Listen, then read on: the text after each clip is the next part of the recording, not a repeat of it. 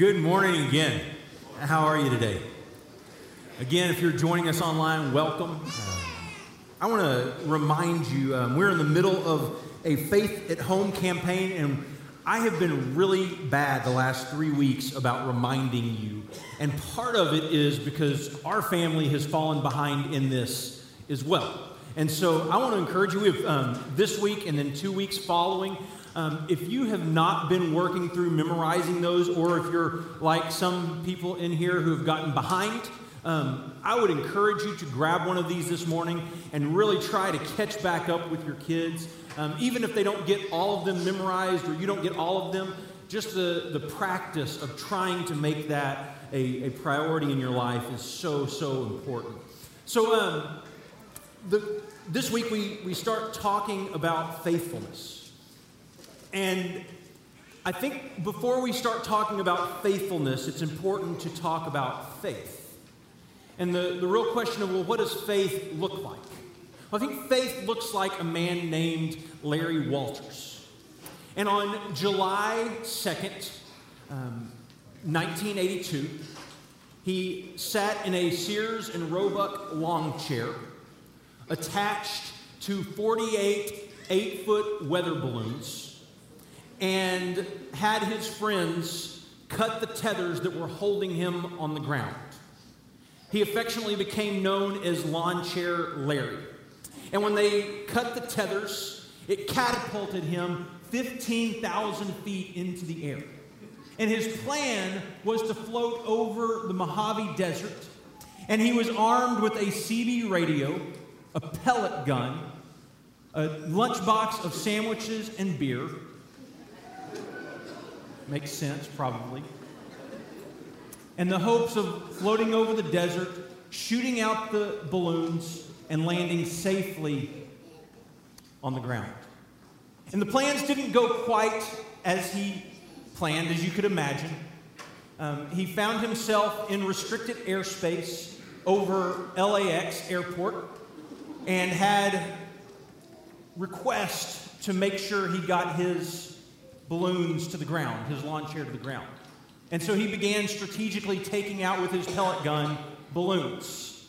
And everything was going well until he dropped his gun and was at the mercy mercy of the jet stream. And he landed somewhere outside of Long, Long Beach in a group of power lines dangling from the air and was able to get down and the police arrested him.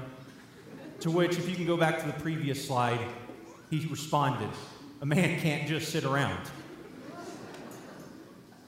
And as I think about faith, like that is a picture of faith.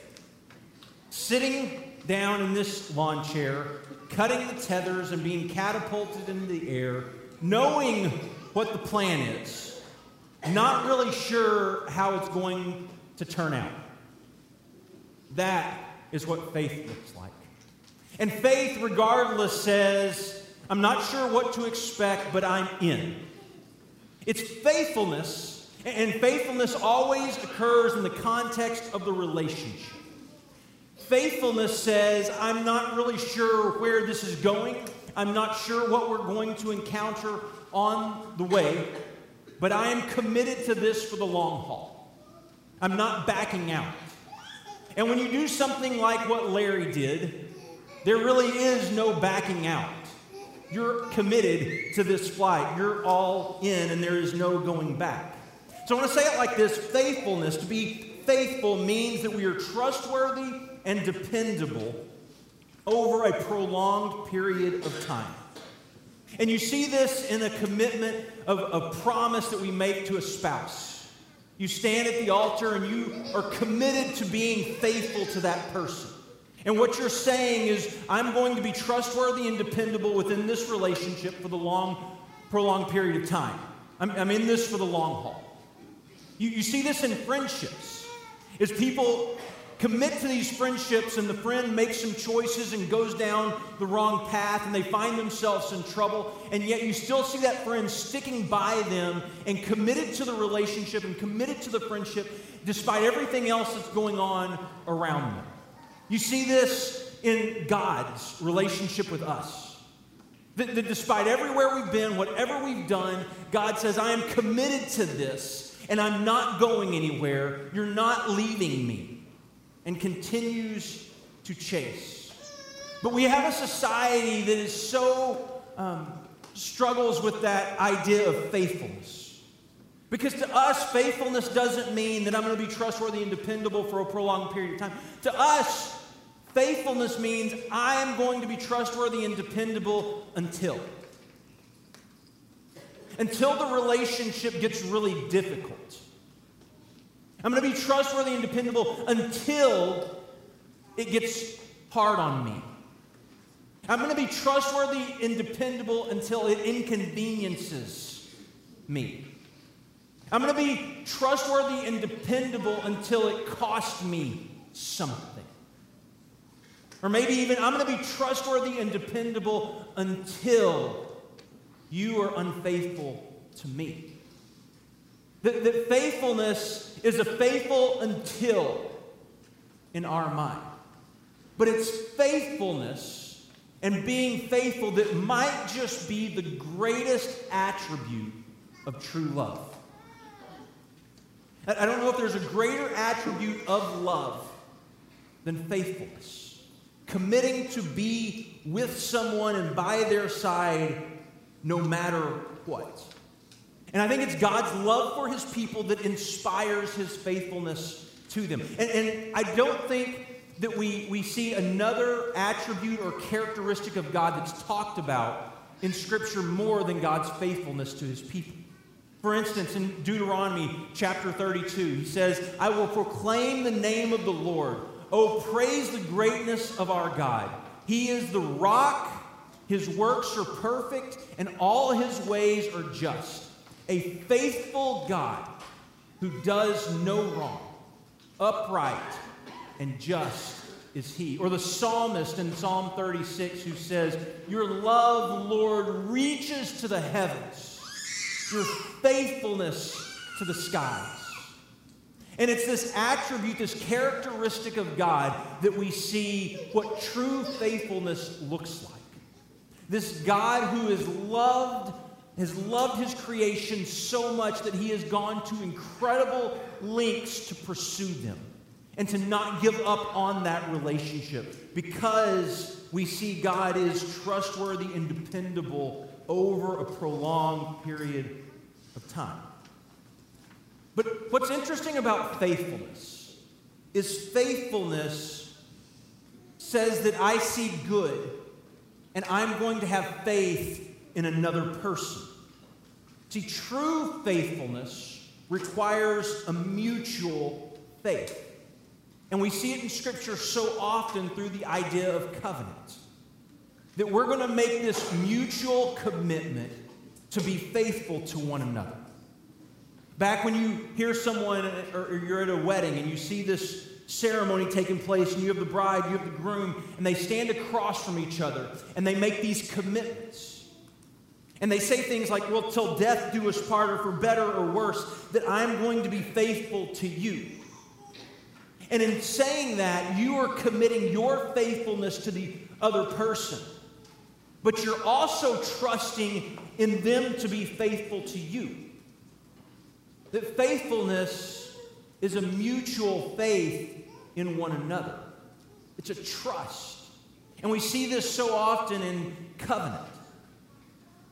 Where, where, people say, I'm going to be faithful to you, and here's what I'm going to do. And the other party saying, I'm going to be faithful to you, and here's what I'm going to do. And when you talk about faithfulness in the context of a covenant, it's not if you fail to keep your end of the covenant, your end of the arrangement, then the covenant is broken, it's over, I'm out. That faithfulness says, regardless of what you do, regardless of how you respond, regardless of how you mess up, I am committing to be faithful to you. And I am committing to being faithful to this relationship. And when you talk about faith, most of the time we talk about our faith and our trust in God. But I think there's an aspect of faith that we forget about often God has faith in you. Think about the very beginning and how the story begins. God's divine image bearers are placed and they're given a mission to represent Him in this world, to bear His image. And so that through their lives, people would see what God is like. And then God calls a man named Abraham after things have kind of gone off course. And he says, Abraham, I'm going to give you land. I'm going to give you descendants. Ultimately, I'm going to give you Messiah through you. And you will be faithful to me. And all the peoples on this earth are going to be blessed through you. That you're going to bring that divine blessing into this world. And he establishes a covenant with him in which he gives him some parameters. And he says, I want you to walk with me and be blameless and upright.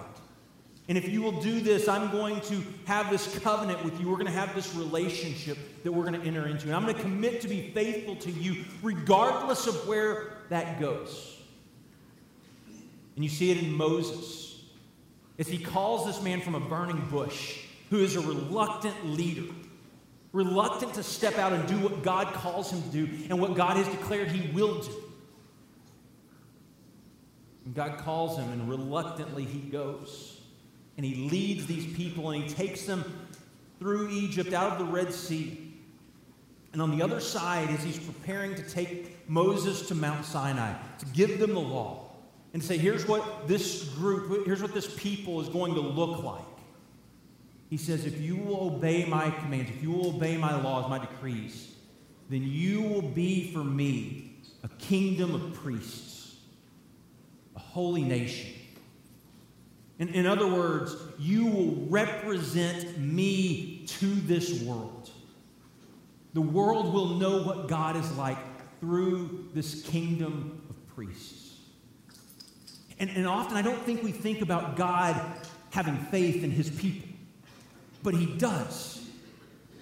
This whole plan, this whole idea of sharing and spreading the gospel, the good news, is based on God's faith in His good creation to go and represent Him well in this world, to share His love with this world. God has faith in His people. And I think we see no, no better person that represents us, and Hebrews picks up on this that Moses is that one who is faithful in God's house. And there's a, a section of scripture in Numbers where Joshua is alongside Moses. They're getting ready to move into the promised land, they're, they're headed that direction. And in Numbers 11 through 16, Moses starts to encounter a lot of rough patches. They, they have some catering problems in chapter 11. All the people get tired of manna. And they start to think, well, well here was the menu in Egypt. We had all this food to eat, and now all we get is manna. And then there's confusion in chapter 11 over spiritual gifts because Moses is going to pray and, and he's going to call these people to prophesy. And there's some people that get the gift, and there's some people who get the gift who aren't actually with this big group. And there's confusion about how all this is working. And then Moses is criticized in chapter 12 by his family about his marriage. And then there's discouragement because the spies come back after checking out Canaan and they say there's giants in the land. And, and if we go there, we're going to be destroyed. And, and you got to think Moses is leading all these people. And then in chapter 14, all of the people, and this is what's crazy. You know, we, we say, well, everyone's upset. Well, who's everyone? Well, one or, but, but here in chapter 14, it says, everyone, all of the people are grumbling against Moses. And at this time, most people believe there's about a million people, or maybe a little more, that make up Israel. Like, like think about that. A million people. Like, you think you have some people who are disappointed and frustrated with you? Everyone, all of them. And then in verse 10 of chapter 14, he goes on to say, all of the people decided it would be a good idea to stone Moses. So they're grumbling against him, they're complaining against him, and then they all decide, well, we should probably stone him. And then in chapter 16, all of the leaders start to rise up against Moses. 250 of them aren't liking what Moses is doing. And you think about all of the obstacles Moses is facing. In the beginning, when God called him, he's like, Don't send me, don't choose me. Like, I know it's going to be hard. I know this is going to be difficult. Don't choose me. But God sends him anyway. He sends him to Pharaoh. He sends him to be the leader of these people. And they frustrate him time and time and time again. And then they make it through the Red Sea and they're leading the people. And you got to think, well, the, the hard part's behind us. Like now the faithfulness gets easier, right? And then issue after issue after issue. We don't have enough food. We don't know what's going on. And your marriage is messed up. And we can't go there because of what we're going to face. And no one likes you. I wonder, like at what point for Moses do you just throw your hands up and say, This is, this is it? I'm, I'm not in this. I, I didn't commit to this level of faithfulness. And, and maybe the better question put yourself in Moses' shoes. At what point do you decide? This is not what I signed up for. This is not what I'm committed to. Yes, I would, said I would be faithful. Yes, I said I was in this. But this is asking an awful lot. And I don't know if I can fully commit to this. And what we see time and time again is Moses, this trustworthy, dependable leader, over a prolonged period of time faithful to what God has called him to do and be. Does he mess up? Yes. Does it get difficult? Yes. Does he get frustrated? Yes. Does he throw in the towel and quit? No. Because he is committed to something bigger than himself. And I want to take just a minute or two to talk about Moses as a leader. Because every single person in this room, if we define leadership as this, leadership is influence. Every single one of you have influence somewhere. And God has called every one of you to be like Christ, to take on his image, and to represent him in this world. And every one of us can, on some level or another, relate to Moses. And in this story, there's a couple of opportunities, faithfulness killers, things that have the potential to derail Moses if he will allow them to. And they'll derail him from what God has called him to do and what God has called him to be. And when the leader falters, it is the people that suffer. So, a couple of ideas that, that could derail Moses from the start in chapter 11 of Numbers. Joshua, actually, let's go back to verse 26. However, two men, um, Moses is called 72 elders. However, two men, whose names were Eldad and Medad, had remained in the camp. They were listed among the elders, but they did not go out to the tent. Yet the Spirit also rested on them, and they prophesied in the camp. A young man ran and told Moses, Eldad and Medad are prophesying in the camp. And Joshua, son of Nun, who had been Moses' aide since youth, spoke up and said, Moses, my Lord, stop them. But Moses replied, Are you jealous for my sake? I wish that all of the Lord's people were prophets and that the Lord would put his spirit on them. And then Moses and the elders of Israel return to the camp. So they go out to the camp. He's called these 72 there. There are two that aren't with them, and they too have the Spirit fall down on them, and they start prophesying. And Joshua runs to Moses and says, Hey, we got a problem. There's some people, some elders that are supposed to be with you and under your care and under your leadership, and you're supposed to be watching over them, and they're over here doing what you're having them do. And you wonder, okay, what's the big deal about it? But what Joshua and Moses points us out are you jealous for my sake? I, I think one of the, the killers of faithfulness is jealousy. Are you jealous for my sake? And it has the opportunity right then and there to derail Moses. Because Moses could say, yeah, wait, wait, wait, wait. They're not doing this my way. They aren't exercising the gifts that I prayed for them. And you see this anxiousness in Joshua. I mean, I mean, think about this. If you're number two, here's Moses who's number one, you're number two. If there are other people on the outside who can do what Moses is doing, what are the chances that they step in and replace Moses?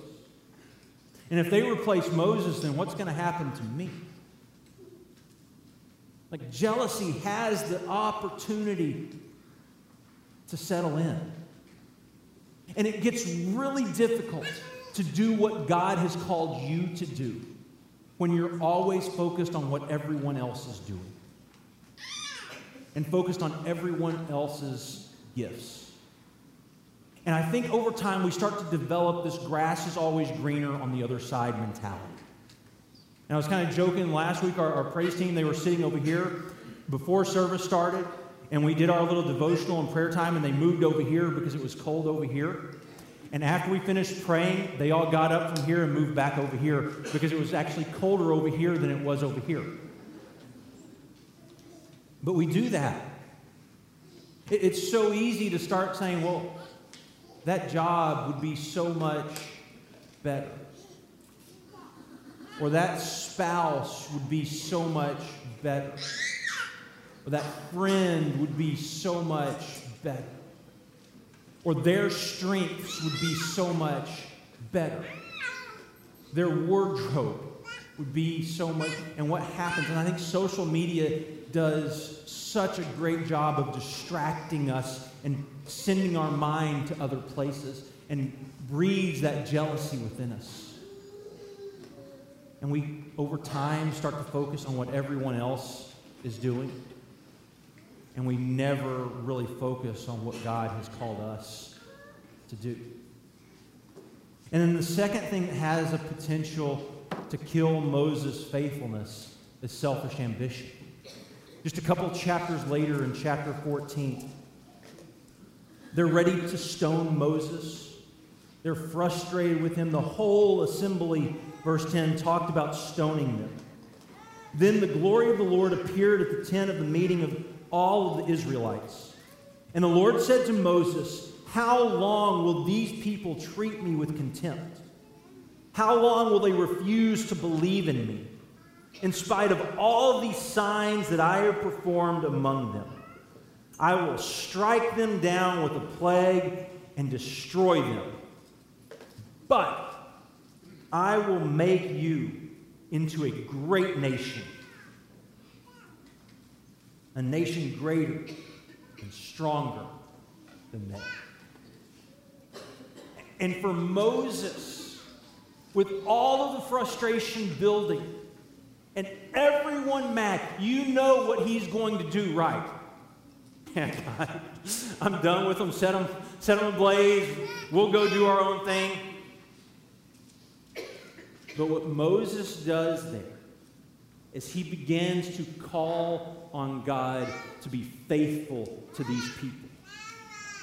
Because these are the people he has reluctantly led from the beginning. And he says, No, God, if you destroy them, no one's going to see how great your faithfulness is. No one's going to see. And Moses has the opportunity right here All right, Moses, let's, let's take them out. This can be all about you. And from then on, there's no more grumbling about you, and no one's complaining about their diet. Everything's good. And Moses begins to beg and plead with God to save the people that God has called him to lead. To lead. His whole life is given to this. And in Moses, we see a man who is trustworthy and dependable over a prolonged period of time. But yet, time and time again, we see God's people failing to be trustworthy and dependable time and time again, continuing to mess up. Yet the entire time, God never falters in his faithfulness to his people. His people who are ungrateful, his people who mess up, his people who are disobedient, he never fails to be faithful to them. Ultimately, God himself putting on flesh and coming down to earth to be and show us what it looks like to live as God in the person of Jesus. And this faithful servant is faithful and committed to the very end to what God has called him to do. Begging and pleading God in the garden God, take this cup from me. Not once, but twice. God, make, don't make me walk this road. But, but if this is what you're calling me to do, I am committed to be faithful to that call. I am committed to do what you have called me to do, regardless of where it leads, regardless of how difficult it gets. I am committed. And we know that that road ends on a cross. That, that the end of the road is the cross. And yet, every time you see these people, ungrateful, disobedient, undependable, untrustworthy, and yet, time and time again, God entrusts his kingdom in their hands. And God calls them to be faithful and dependent and committed to his kingdom. He calls 12 ordinary men and he says, Come and follow me because I believe you can be like me and you can represent me in this world. He calls 72 and he sends them out to go two by two to towns and villages and to share his love and to heal the sick and to cast out demons. And he entrusts it in their hands. And in the Great Commission, as Jesus gets ready to ascend to heaven, he says, All authority has been given to me. Go and make disciples and baptize people in the name of the Father, the Son, and the Holy Spirit, and teach them to obey what I've commanded you. He, he entrusts the kingdom into our hands. And he says, My faithfulness to you is because I love you. And I am asking you to be faithful to me, but also to be faithful to one another who are on this journey with you. Because we all stand together as this body, this family, this church of God. That we would represent Him in this world, that we would make a difference in this world, that the world would see what God is like through our lives. And so, the question this morning that I want us to spend just a moment wrestling with is in what ways have you failed to be trustworthy and dependable over a prolonged period of time? In what ways have you failed to be trustworthy and dependable over a long period of time? Maybe to Christ, and you make this commitment to be faithful to Him, make this decision and, I love that Luke points out that this take up your cross and follow me thing is a daily decision. This take up your cross and follow me daily. That, it, that it's not a one time decision. where we're baptized, we decide to put on Christ and we're baptized into Him, and then, but it's a daily decision to follow Him. Maybe it's to His kingdom and to live as His priest and His representative in this world, and you failed to be faithful to that. Maybe it's to your spouse. You failed to be trustworthy and dependable. And the promise you made is something that's in the distant past. Maybe it's to your kids. And really, you've been more faithful to your work, to your job, than you have to them. Where have you failed? Be trustworthy and dependable over a long period of time. And then the better question is then what do we do about it? And I'll give you just a couple ideas real quick.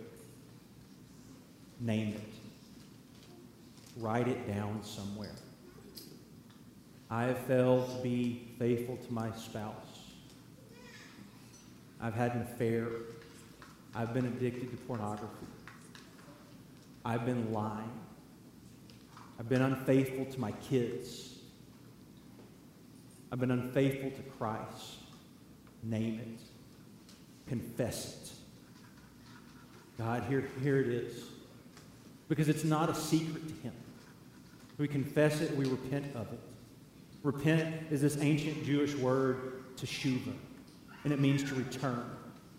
It's this idea that we're going one direction, and we say, okay, I'm, I'm wrong. I'm not going to go that direction. I'm not going to continue in my unfaithfulness. I'm going to turn and go in a different direction. Next is simply to pray. And God, ask God's Spirit to fill you and strengthen you and empower you to be the faithful person that He has called you to be. And fourth, recommit. We recommit, just like Luke says, this is daily decision to take up our cross and follow Him. As we recommit to this journey every single day. And, and you might think, well, what's the, what's the big deal? A couple things I know. We need more faithfulness in our world, not less. We need more faithfulness in our church, not less. We need more faithfulness in our marriage, not less. We need more faithfulness in our parenting and to our children, not less. We need to see the faithfulness of God lived out through our lives. But here's what I can tell you you may never know just how far your faithfulness will reach and impact other people. But what I can promise you is you will be there to see how your unfaithfulness wrecks everyone else. You may never know just how far your faithfulness may reach. But I promise you, you will have a first row seat to see how your unfaithfulness will destroy and wreak havoc on the lives of the people around you. Could you imagine if, as God's people. We were committed to a faithfulness that looked like his faithfulness to us. And Jesus' faithfulness, not only to God, but to us. That he was committed to this, and his faithfulness flows out of this love for us. Could you imagine what a difference it would make in Tyler, Texas? Could you imagine what a difference it would make in our schools? in our jobs. Could you imagine what a difference it would make in our marriages in our homes and in our children if we were committed to the faithfulness of God that says we are in this for the long haul? That we are going to be people who are trustworthy and dependable over a prolonged period of time. Because I can tell you that. You may never know just how far your faithfulness may reach. But you will have a first hand seat to see the havoc that your unfaithfulness will bring on those around you. Father, forgive us when we fail. Forgive us when we falter. Forgive us when we are not the people you have called us to be. Forgive us when we don't represent you to this world well. Father, may we, your divine image bearers, bring your love into this world. And Father, may the world see Jesus through our lives and through our commitment to be faithful. Faithful to you, faithful to the promise that we've made to you, faithful to love people well, to love people who are our neighbors and those who live around us, faithfulness to our spouses and to our children, faithfulness to be your people on earth that you have called us to. Father, send your spirit, empower us, strengthen us, give us life, give us hope. We pray all this in Jesus' most precious name. Amen.